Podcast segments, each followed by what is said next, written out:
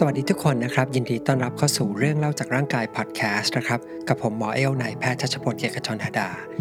วันนี้เนี่ยเราก็ยังอยู่ในซีรีส์เดิมนะครับ ก็คือเรื่องที่เราคุยกันเรื่องของปอดนะครับ แล้วก็ทางเดินหายใจ ในวันนี้เนี่ยก็จะเป็นตอนที่ 3 ของซีรีส์แล้วนะครับเท้าความกันนิดหนึ่งนะครับ ก็คือในตอนที่1เนี่ยผมก็จะเล่าเกี่ยวกับโครงสร้างของปอดให้ฟังนะครับกับระบบทางเดินหายใจแบบคร่าวๆนะครับพอในตอนที่2เนี่ยเราก็จะมาเริ่มดูว่าเมื่อเราเริ่มหายใจเนี่ย กลไกต่างๆ เหล่านี้มันทำงานยังไงบ้าง โดยเราเริ่มต้นกันที่จมูกนะครับ แล้วก็ลงมาจนถึงหลอดลมนะครับ แล้วก็มาเข้ามาในปอด วันนี้นะครับเราจะมาคุยเรื่องของถุงลมกันครับ เนื้อหาใน episode นี้นะครับ ผมจะแยกเล่าเป็น 2 ส่วนด้วยกัน ส่วนแรกเนี่ยผมจะพูดถึงเรื่องของออกซิเจนนะครับ ว่าเดินทางจากถุงลมเนี่ยเข้ามาในเส้นเลือดแล้วไปที่เม็ดเลือดแดงเนี่ยยังไง ส่วนที่2เนี่ยมันจะเป็นเรื่องที่ต่างกันนะครับ แต่ยังเป็นเรื่องของถุงลมเหมือนเดิม ผมจะพูดถึงกลไกพิเศษในถุงลม ออกกลไกหนึ่งนะครับ ซึ่งเป็นนกลไกที่ทำให้ลมกับเลือดเนี่ยมีโอกาสที่จะมาเจอกันเพิ่มขึ้นถ้าฟังไม่เข้าใจไม่เป็นไรนะครับเดี๋ยวเรามาดูรายละเอียดกันโอเค เริ่มที่ถุงลมนะครับถุงลมเนี่ยก็ตามชื่อเลยนะครับมันก็เป็นถุงนะครับหรือเป็นกระป๋อลม จะว่าเปิดเหมือนลูกโป่งเล็ก ๆ ก็ได้นะครับที่มีเส้นเลือดฝอยมากมายเนี่ยมาเกาะรอบๆเหมือนตาข่าย ทีนี้การแลกเปลี่ยนก๊าซเนี่ยจะเกิดตรงนี้ก็คือตรงที่อากาศเนี่ยมาเจอกับเลือด ระยะทางตรงนี้นะครับมันจะมีความสั้นเนี่ยค่อนข้างมากนะครับก็คือ เริ่มจากออกซิเจนออกจากถุงลม แล้วก็ไปจบเมื่อออกซิเจนเนี่ยเข้าไปในเม็ดเลือดแดง แต่แม้ว่าจะเป็นระยะทางที่สั้นมากนะครับ เมื่อเทียบกับเส้นทางเดินทั้งหมดเลยของออกซิเจนเนี่ยตั้งแต่จมูกไปจนถึงเซลล์นะครับ แต่ระยะทางสั้นๆตรงนี้ถือว่าสำคัญมากๆทำไมถึงสำคัญ เพราะว่าโรคปอดจำนวนมากนะครับ จะมีต้นต่อมาจากตรงนี้ ก็คือว่าอะไรก็ตามที่ทำให้การเดินทางตรงนี้มันเกิดสะดุดลงไปนะครับ มันก็จะเกิดเป็นโรคปอดขึ้นมาได้ ตัวอย่างของโรคปอดอะไรบ้างนะครับ ก็พวกปอดติดเชื้อต่างๆนะครับ ที่เรารู้จักกันในชื่อว่าปอดบวมนะครับไม่ว่าจะเป็นการติดเชื้อจากแบคทีเรียนะครับติดเชื้อจากไวรัส ซึ่งรวมไปถึงโควิดนะครับก็ที่เรียกว่าโควิดโรคปอดนะครับก็มันก็จะมามีปัญหาตรงนี้ได้ นอกเหนือจากนี้นะครับก็เป็นพวกภาวะน้ำท่วมปอดนะครับหรือว่าอาการเหนื่อยในคนที่ป่วยเป็นโรคหัวใจล้มเหลวนะครับแล้วก็น้ำมันท่วมปอดเนี่ยมันก็มาเกิดปัญหาตรงนี้ ดังนั้นนะครับเรื่องที่จะคุยในตอนนี้เนี่ยแม้ว่าจะเป็นระยะทางที่สั้นๆนะครับแต่ก็ถือว่าสำคัญ แล้วก็ถ้ามีปัญหาก็ถือว่าอันตรายมากเช่นกัน แต่ก่อนที่เราจะไปดูว่าความผิดพลาดนะครับหรือปัญหาที่เกิดขึ้นมันเป็นยังไงบ้าง ซึ่งเราจะดูกันใน episode หน้านะครับเราต้องไปรู้กันก่อนว่าภาวะปกติเนี่ยมันทำงานยังไงโอเค มาเริ่มต้นกันที่ถุงลมนะครับ เราจะมาดูกันว่าเส้นทางการเดินทางของออกซิเจนบริเวณนี้เนี่ยมันเป็นยังไง เริ่มจากออกซิเจนนะครับพอมาถึงถุงลมปุ๊บ มันก็ต้องแพร่จากภายในถุงลมเนี่ยผ่านผนังถุงลม ผ่านผนังเส้นเลือดฝอยนะครับแล้วก็เข้าไปในน้ำเลือด น้ำเลือดเนี่ยที่มีชื่อเรียกว่าพลาสมานะครับออกซิเจนจะละลายละลายอยู่ในพลาสมานะครับแต่ว่าปกติออกซิเจนจะละลายในพลาสมาเนี่ยได้ไม่มากนั้น จากนั้นฮีโมโกลบินในเม็ดเลือดแดงเนี่ยก็จะจับออกซิเจนเนี่ยดึงเข้าไปให้ไปเข้าไปในอยู่ในเม็ดเลือดแดง ตรงนี้เนี่ยอาจจะนึกภาพว่าเหมือนกับว่าออกซิเจนเนี่ยจะเป็นต้องว่ายน้ำก่อนนะครับขึ้นลงน้ำ ว่ายน้ำไปก่อนเพื่อจะไปขึ้นเรืออีกทีหนึ่งเรือก็คือเม็ดเลือดแดง แล้วก็ในเม็ดเลือดแดงเนี่ยมันก็จะมีฮีโมโกลบินอยู่ 4 โมเลกุลด้วยกันนะครับอาจจะนึกภาพว่าเม็ดเลือดแดงเนี่ยเป็นเหมือนเรือนะครับที่มีสี่ที่นั่งก็ได้ก็คือฮีโมโกลบินเนี่ยเป็นที่นั่งแล้วออกซิเจนเนี่ยก็ไปนั่งอยู่บนฮีโมโกลบินทีนี้ตรงนี้ที่เล่ามาเนี่ยเพราะมันมีความสำคัญอยู่ครับ คือจะเห็นว่าการเดินทางของออกซิเจนตรงนี้นะครับมันสามารถที่จะแยกย่อยได้เป็นช่วงสั้น ๆ หลายช่วงด้วยกัน จะนึกภาพว่ามัน แยกเป็นจุดๆนะครับ เหมือนกับเป็นจุด checkpoint นะครับเวลาเราวิ่งแข่ง หรือว่าวิ่งมาราธอนหรือวิ่งแข่งแรลลี่ก็ได้นะครับ อะไรทำนองนั้น เพราะว่าจุดเหล่านี้มันจะมีความเข้มข้นของออกซิเจนเนี่ยต่างกันไปอ่าเริ่มจากจุดแรกนะครับ ก็คือภายนอกร่างกายเราเลยนะครับ ก็คือว่าก่อนที่ออกซิเจน หรือว่าอากาศเนี่ยจะเข้าจมูกเรา ออกซิเจนในอากาศเนี่ยมันจะมีความเข้มข้นอยู่ค่าหนึ่งจุดที่ 2 ก็คือว่า ที่ภายในถุงลมนะครับ ก็คือว่าหลังจากที่อากาศเนี่ยผ่านทางจมูกนะครับเข้าหลอดลมมาแล้วก็มาสิ้นสุดที่ถุงลมเนี่ยบริเวณนี้ความเข้มข้นของออกซิเจนเนี่ยก็จะต่างไปก็จะเป็นอีกค่าหนึ่ง จุดที่ 3 ก็คือว่าเมื่อออกซิเจนเนี่ยเดินทางเข้ามาในถึงในเลือดนะครับ เข้ามาในน้ำเลือดเนี่ยออกซิเจนที่ละลายน้ำเลือดเนี่ยก็จะมีความเข้มข้นอีกค่าหนึ่งแล้วจุดที่4เนี่ยก็คือจุดที่ความเข้มข้นของออกซิเจนเนี่ยอยู่ในเม็ดเลือดแดงแล้วนะครับ หรือว่าที่ไปจับอยู่ที่ฮีโมโกลบิน ทีนี้ที่เราแยก จุดต่างๆ เหล่านี้นะครับ เพราะว่าแต่ละที่อย่างที่บอกไปก็คือมีปริมาณออกซิเจนเนี่ยต่างกันไป อาจจะมองว่าระหว่างเดินทางเนี่ยมันมีออกซิเจนที่หล่นหายไประหว่างทางก็ได้ทำให้ออกซิเจนเนี่ยมันมีแนวโน้มที่จะลดลงเรื่อยๆ ทีนี้เราลองมาดูตัวเลขกันนิดหนึ่งนะครับ เพราะว่าไม่ได้อยากให้จำตัวเลขนะครับ แต่คิดว่าพอเราเห็นตัวเลขเนี่ยมันจะทำให้เห็นภาพได้ชัดขึ้น แรกสุดเลยนะครับออกซิเจนในอากาศเนี่ยมันจะมีความเข้มข้นอยู่ประมาณ 160มิลลิเมตรประหลอด หน่วยมิลลิเมตรประหลอดเนี่ยหมายถึงว่า ออกซิเจนเนี่ยมันมีแรงดัน พอที่จะดันให้ประหลอดเนี่ยมันขึ้นไปสูงเนี่ย160มิลลิเมตรทีนี้พอมาดูที่ถุงลมนะครับภายในถุงลมในปอดเนี่ยความเข้มข้นของออกซิเจนเนี่ยมันลดลงจาก 160เนี่ยมาเหลือ 104มิลลิเมตรประหลอด คราวนี้นะครับถ้าไปดูตัวเลขของออกซิเจนในเส้นเลือดนะครับเส้นเลือดแดงนะครับในน้ำเลือดนะครับมันจะอยู่ประมาณ 100มิลลิเมตรประหลอดคือลดลงไปอีก สำหรับในเม็ดเลือดแดงเนี่ยเราจะขอแยกยังไม่พูดถึงตอนนี้นะครับ มันมีหน่วยที่ต่างไป เดี๋ยวจะขอเล่าแยกให้ฟังอีกทีนะครับ เอาเป็นว่าจะเห็นว่าจากอากาศภายนอกเนี่ยพอเดินทางเข้ามาเรื่อยๆเนี่ยมันมีแนวโน้มจะลดลงเรื่อยๆคำถามแรกที่น่าสนใจก็คือว่าอากาศที่เข้ามาเนี่ยพอมันเข้ามาลึกๆ แล้วเนี่ยออกซิเจนเนี่ยมันหายไปได้ยังไงคำตอบก็คือว่ามันมีลมค้างอยู่ในท่อทางเดินหายใจของเรา คืออย่างนี้ครับ เวลาเราหายใจเข้าออกแต่ละครั้งนะครับ ตอนที่เราหายใจออกเนี่ยลมเนี่ยมันจะไม่ออกไปจากร่างกายเราทั้งหมด คือจะมีบางส่วนเนี่ยค้างอยู่ในท่อ ค้างอยู่ในถุงลม ทีนี้ลมที่ค้างอยู่นี้นะครับ มันคือลมที่เป็นลมหายใจออก ซึ่งก็หมายความว่ามันมีออกซิเจนค่อนข้างต่ำแล้วก็มีคาร์บอนไดออกไซด์เนี่ยค่อนข้างสูง พอเราหายใจรอบใหม่เข้ามาปุ๊บ ลมใหม่เนี่ยมันก็จะเข้ามาผสมกับลมเก่า ถูกไหมครับ มันทำให้ปริมาณของออกซิเจนที่มีอยู่เนี่ยมันจางลง ทำให้ออกซิเจนในถุงลมเนี่ยมีค่าอยู่ประมาณ 104 หรือ 105มิลลิเมตรประหลอด ตรงนี้เนี่ยตรงไปตรงมานะครับเข้าใจไม่ยากอะไร คราวนี้มาต่อนะครับออกซิเจนในถุงลมเนี่ยที่มีอยู่ประมาณ 104เนี่ยพอผ่านผนังถุงลม ผ่านผนังเส้นเลือด แล้วเข้าไปในน้ำเลือดเนี่ยมันก็จะมีความเข้มข้นเนี่ยลดลงไปอีกนะครับมีแรงดันเนี่ยลดลงไปอีกอ๋อก็คือเหลือประมาณ 100มิลลิเมตรประหลอด ก็คือหายไปประมาณ 4-5มิลลิเมตรประหลอด ตรงนี้เนี่ยอาจจะมองว่ามันเกิดจากการหล่นหายไประหว่างที่มันต้องแพร่ทะลุผนังของถุงลมผนังของเส้นเลือดไปก็ได้ ทีนี้ประเด็นว่าตรงนี้มันสำคัญยังไงคืออย่างนี้ครับ จะเห็นว่าระหว่างทางเนี่ยมันมีออกซิเจนตกหายไปบ้าง ซึ่งอันนี้เป็นภาวะปกติ แล้วก็ร่างกายเราเนี่ยรับได้แล้วก็คาดไว้อยู่แล้วด้วย และสำคัญคือเรารู้ว่าแต่ละจุดเนี่ยมันควรจะมีออกซิเจนอยู่ปริมาณเท่าไหร่ ทีนี้อย่างที่เราคุยกันไปนะครับว่าระบบทางเดินหายใจระบบกับระบบหัวใจและหลอดเลือดเนี่ยจริง ๆ มันก็คือแค่ระบบขนส่งมวลชนธรรมดาธรรมดานะครับก็คือว่าเป้าหมายหลักของมันก็คือส่งออกซิเจนไปให้ถึงเป้าหมาย ซึ่งในที่นี้ก็คือเซลล์ถ้าเกิดว่าออกซิเจนไปไม่ถึงที่หมายนะครับ มันก็ทำให้เกิดโรคต่างๆ ขึ้นมาเกิดอาการต่างๆ ขึ้นมาได้ หมอเนี่ยก็ต้องไปหากันว่าไอ้การเดินทางเนี่ยมันสะดุดที่ตรงไหน ออกซิเจนมันไปตกหล่นที่ตรงไหน ทีนี้วิธีการหาว่าสะดุดที่ขั้นตอนไหนเนี่ยหมอก็จะต้องไปไล่ดูถูกไหมครับไล่ดูตั้งแต่จุดเชื่อมต่างๆ เลยว่ามันมีตรงไหนบ้างที่ออกซิเจนเนี่ยหล่นหายไประหว่างทาง หรือว่าหายไปมากกว่าที่ควรจะเป็น เช่นไปดูว่าอากาศที่หายใจเนี่ยมีออกซิเจนพอไหมตัวอย่างของการหายใจในที่ออกซิเจนไม่พอก็เช่น หายใจในที่มีไฟไหม้อะไรประมาณนี้นะครับ หรือว่าไปอยู่ในที่สูงที่มีอากาศเบาบาง มีออกซิเจนค่อนข้างต่ำถ้าอากาศที่หายใจเนี่ยมีออกซิเจนปกติ ก็ไปดูต่อว่า เมื่ออากาศมาถึงถุงลมเนี่ยมันมีปัญหาไหมปริมาณออกซิเจนเนี่ยยังปกติอยู่หรือเปล่า ในถุงลมเนี่ยปกติหมอเนี่ยจะมีตัวย่อใช้กันนะครับ ก็คือจะใช้ว่าเป็น P แล้วก็ A ตัวใหญ่แล้วก็ O2 นะครับก็คือจริง ๆ มาจากคำว่า partial pressure ภายในตัว A นี่คือ alveolar นะครับก็คือถุงลม ที่บอกนี่ไม่ได้ตั้งใจจะให้จำนะครับ แค่อยากให้รู้เฉยๆว่า มันจะมีจุดเรียกนะครับ แต่ละจุดว่าที่ตรงนี้เนี่ยมีชื่อเรียกว่าอะไร อย่างออกซิเจนในถุงลมก็เรียกว่า PaO2 ทีนี้จุดถัดไปเนี่ยก็คือจุดที่ในเลือดเลือดแดงนะครับเส้นเลือดแดงเนี่ยก็จะมีเขียนว่า P นะครับ A ตัวเล็กแล้วก็ O2 ต่างจากเมื่อกี้ก็เป็น A ตัวใหญ่ A ตัวเล็กเนี่ยก็มาจากคำว่า artery นะครับที่แปลว่าเส้นเลือดแดง ทีนี้ก็จะดูต่อนะครับว่าออกซิเจนในถุงลมเนี่ยกับออกซิเจนในเส้นเลือดแดงเนี่ยมันมีความต่างกันมากไหม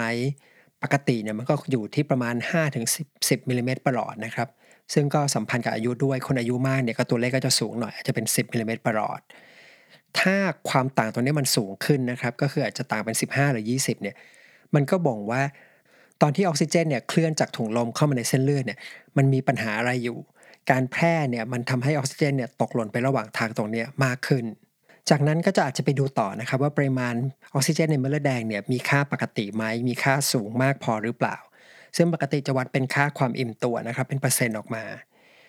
โอเค โดยสรุปนะครับจะเห็นว่าค่าพวกนี้นะครับจุด ของออกซิเจนต่างๆ พวกนี้เนี่ยมันจะเป็นตัวช่วยหรือเป็นคำใบ้ เพื่อให้หมอรู้นะครับว่าการขนส่งออกซิเจนเนี่ยมันไปสะดุดที่ขั้นตอนไหน โอเค อันนี้ก็เป็นส่วนแรกนะครับที่อยากจะเล่าให้ฟังนะครับใน episode นี้ก็คือให้เห็นภาพว่าออกซิเจนที่เคลื่อนผ่านถุงลม ไปสู่เม็ดเลือดเนี่ยมันมีขั้นตอนยังไงบ้าง แล้วการรู้ปริมาณออกซิเจนในแต่ละจุดเนี่ยมันมีความสำคัญยังไงซึ่งค่าเหล่านี้นะครับเมื่อกี้ลืมเล่าไปนะครับ ก็คือหมอเนี่ยรู้จากการที่อาจจะมาจากจอดเลือดบ้างนะครับ หรือว่ามาจาก การคำนวณนะครับ หรือว่าบางครั้งก็ใช้วิธีการไอ้ที่หนีบนิ้วมือเหมือนที่วัดออกซิเจนปลายนิ้วครับพวกนี้แล้วหมอก็จะพอบอกได้ว่าปัญหาเนี่ยมันอยู่ที่เส้นตรงไหนของเส้นทางการเดินทาง คราวนี้นะครับมาคุยเรื่องที่ 2 กันบ้าง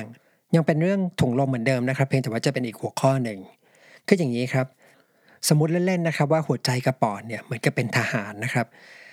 คำถามก็คือว่าภารกิจหรือว่าเป้าหมายหลักของปอดกับหัวใจเนี่ยคืออะไร เราก็อาจจะตอบได้ว่า หัวใจกับปอดเนี่ยมันได้รับคำสั่งมาว่าหน้าที่หลักของพวกคุณเนี่ยก็คือการนำเลือดและลมเนี่ยมาเจอกัน โดยระบบหัวใจและหลอดเลือดเนี่ยพาเลือดมา ส่วนปอดและทางเดินหายใจเนี่ยพาลมมา แล้วไม่ใช่เจอกันธรรมดา แต่ว่าทั้งคู่เนี่ยต้องพยายามที่จะนำเลือดและก็ลมเนี่ยมาเจอกันให้มีปริมาณเนี่ยเท่ากันมากที่สุดเท่าที่ทำได้ ทีนี้ในชีวิตจริงเนี่ยภารกิจเนี่ยมันยาก แม้แต่ร่างกายของคนทั่วๆไปนะครับ คนปกติส่วนใหญ่เนี่ยก็จะทำได้ประมาณ 80%ก็คือนำลมมาประมาณ 4 ลิตร มาเจอกับเลือดประมาณ 5 ลิตร มันจะไม่เป๊ะๆซะทีเดียว ทีนี้คำถามก็คือว่าทำไมลมกับเลือดเนี่ยมันถึงไม่เท่ากันทำไมมันไม่แมชกันนะครับ ถ้าภาษาทางการแพทย์เนี่ยจะบอกว่ามันเกิดภาวะมิสแมชกัน แล้วก็ในทางการแพทย์เราเรียกลมว่า ventilation นะครับ นิยมย่อด้วยตัวตัวย่อว่าตัว V นะครับ V ตัวใหญ่ ส่วนเลือดเนี่ยจะใช้คำว่า perfusion แล้วก็นิยมย่อด้วยตัว Q นะครับ Q ตัวใหญ่ ซึ่งคำว่า Q มาจากภาษาฝรั่งเศสนะครับมาจาก quantity นะครับหรือว่า quantity ในภาษาอังกฤษที่แปลว่าปริมาณ เพราะฉะนั้นเนี่ยการที่เลือดกับลมเนี่ยมาไม่เท่ากันเนี่ยทางการแพทย์เนี่ยจะเรียกว่าเป็น ventilation perfusion mismatch อันนี้ก็เช่นกันนะครับ จริงๆ ไม่ได้อยากให้จำนะครับ แค่อยากให้ฟังผ่านๆหูไว้เท่านั้น แต่เราจะใช้คำว่าเลือดกับลมเนี่ยนะครับ ทีนี้คำคำตอบนะครับว่าทำไมในชีวิตจริงเนี่ย ไอ้ VQ เนี่ยมันไม่ miss miss match กันนะครับลมกับเลือดเนี่ยมันไม่พอดีกันเป๊ะๆเนี่ยมันมีอยู่หลายปัจจัยด้วยกัน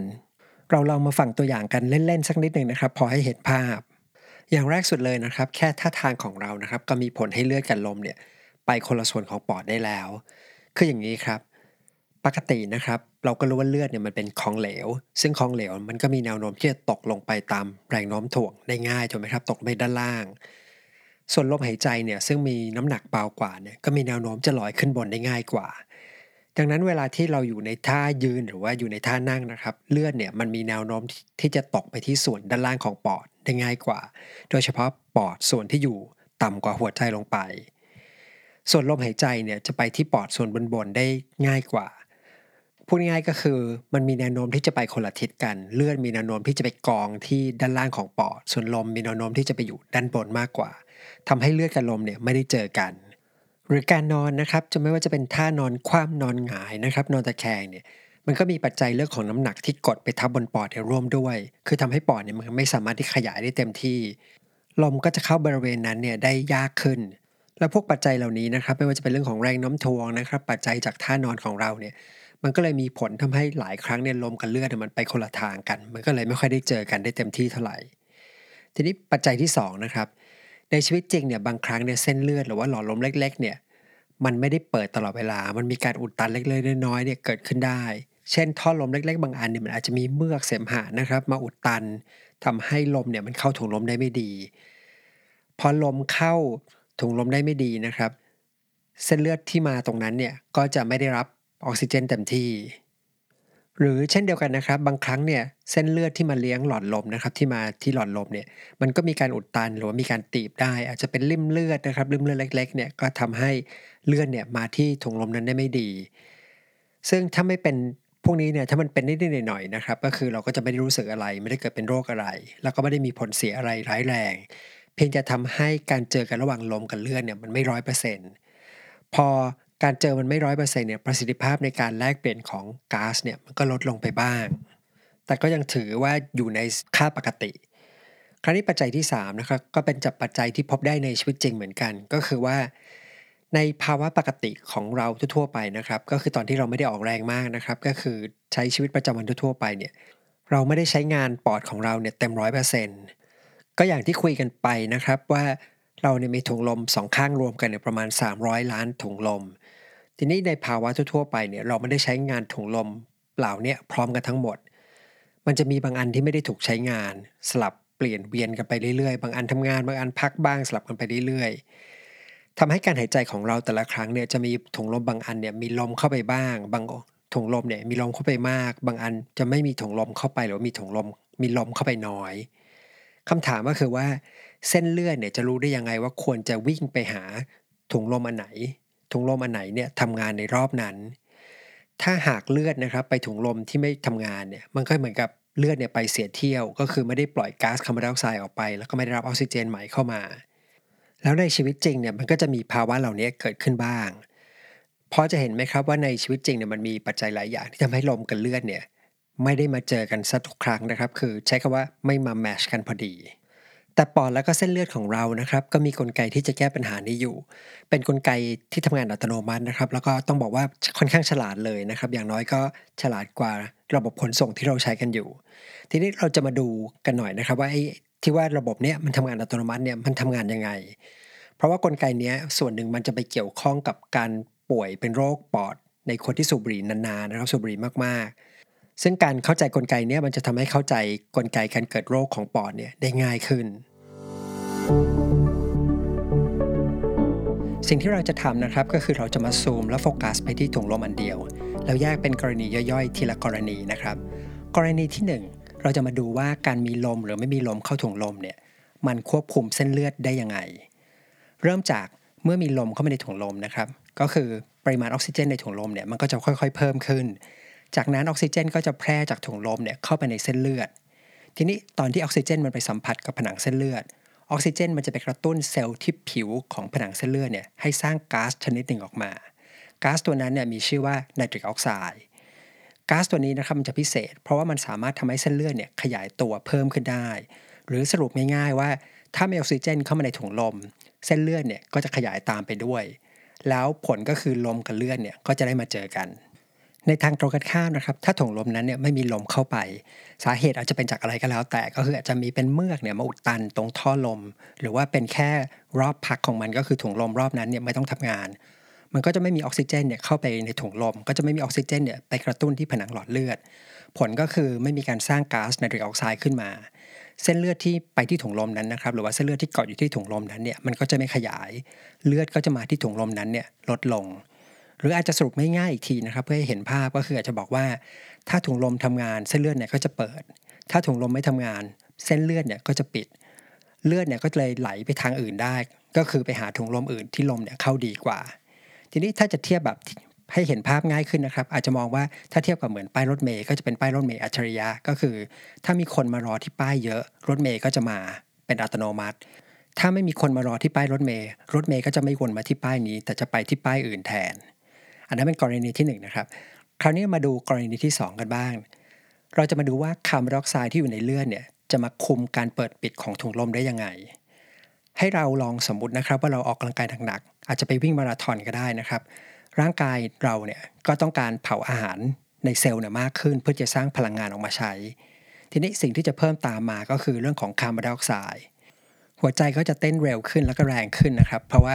ส่วนหนึ่งก็คือส่งออกซิเจน ไปเลี้ยงร่างกายไปเลี้ยงกล้ามเนื้ออีกส่วนหนึ่งก็คือพยายามส่งคาร์บอนไดออกไซด์ที่เพิ่มมากขึ้นเนี่ยให้ไปปอดมากขึ้น ปอดก็ต้องทำงานมากขึ้น เพื่อที่จะขับคาร์บอนไดออกไซด์ที่เพิ่มขึ้นเนี่ยออกให้เร็วที่สุด ทีนี้คาร์บอนไดออกไซด์เหล่านี้เมื่อเข้ามาในถุงลม ก็คือเคลื่อนที่จากเลือดเนี่ยเข้ามาในถุงลม มันก็จะเคลื่อนต่อไปที่ท่อลม ท่อลมตรงนี้นะครับมันจะเป็นท่อลมส่วนปลาย คือเป็นส่วนที่ต่อกับถุงลม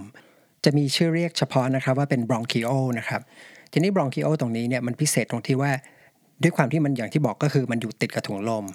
แล้วตัว bronchiole เนี่ยมันมีกล้ามเนื้ออยู่รอบๆ ถ้ากล้ามเนื้อบีบตัวตัวตัวท่อลมเนี่ยมันก็จะตีบเข้ามา ถ้ามันคลายตัวตัวท่อลมก็จะขยาย หรือพูดง่ายๆว่ามันทำได้ที่เหมือนเป็นประตู หรือจะมองว่าเป็นหูรูดให้กับถุงลมก็ได้ ถ้าหูรูดปิดลมก็เข้าน้อย ถ้าหูรูดเปิดลมก็เข้าออกได้ง่ายขึ้น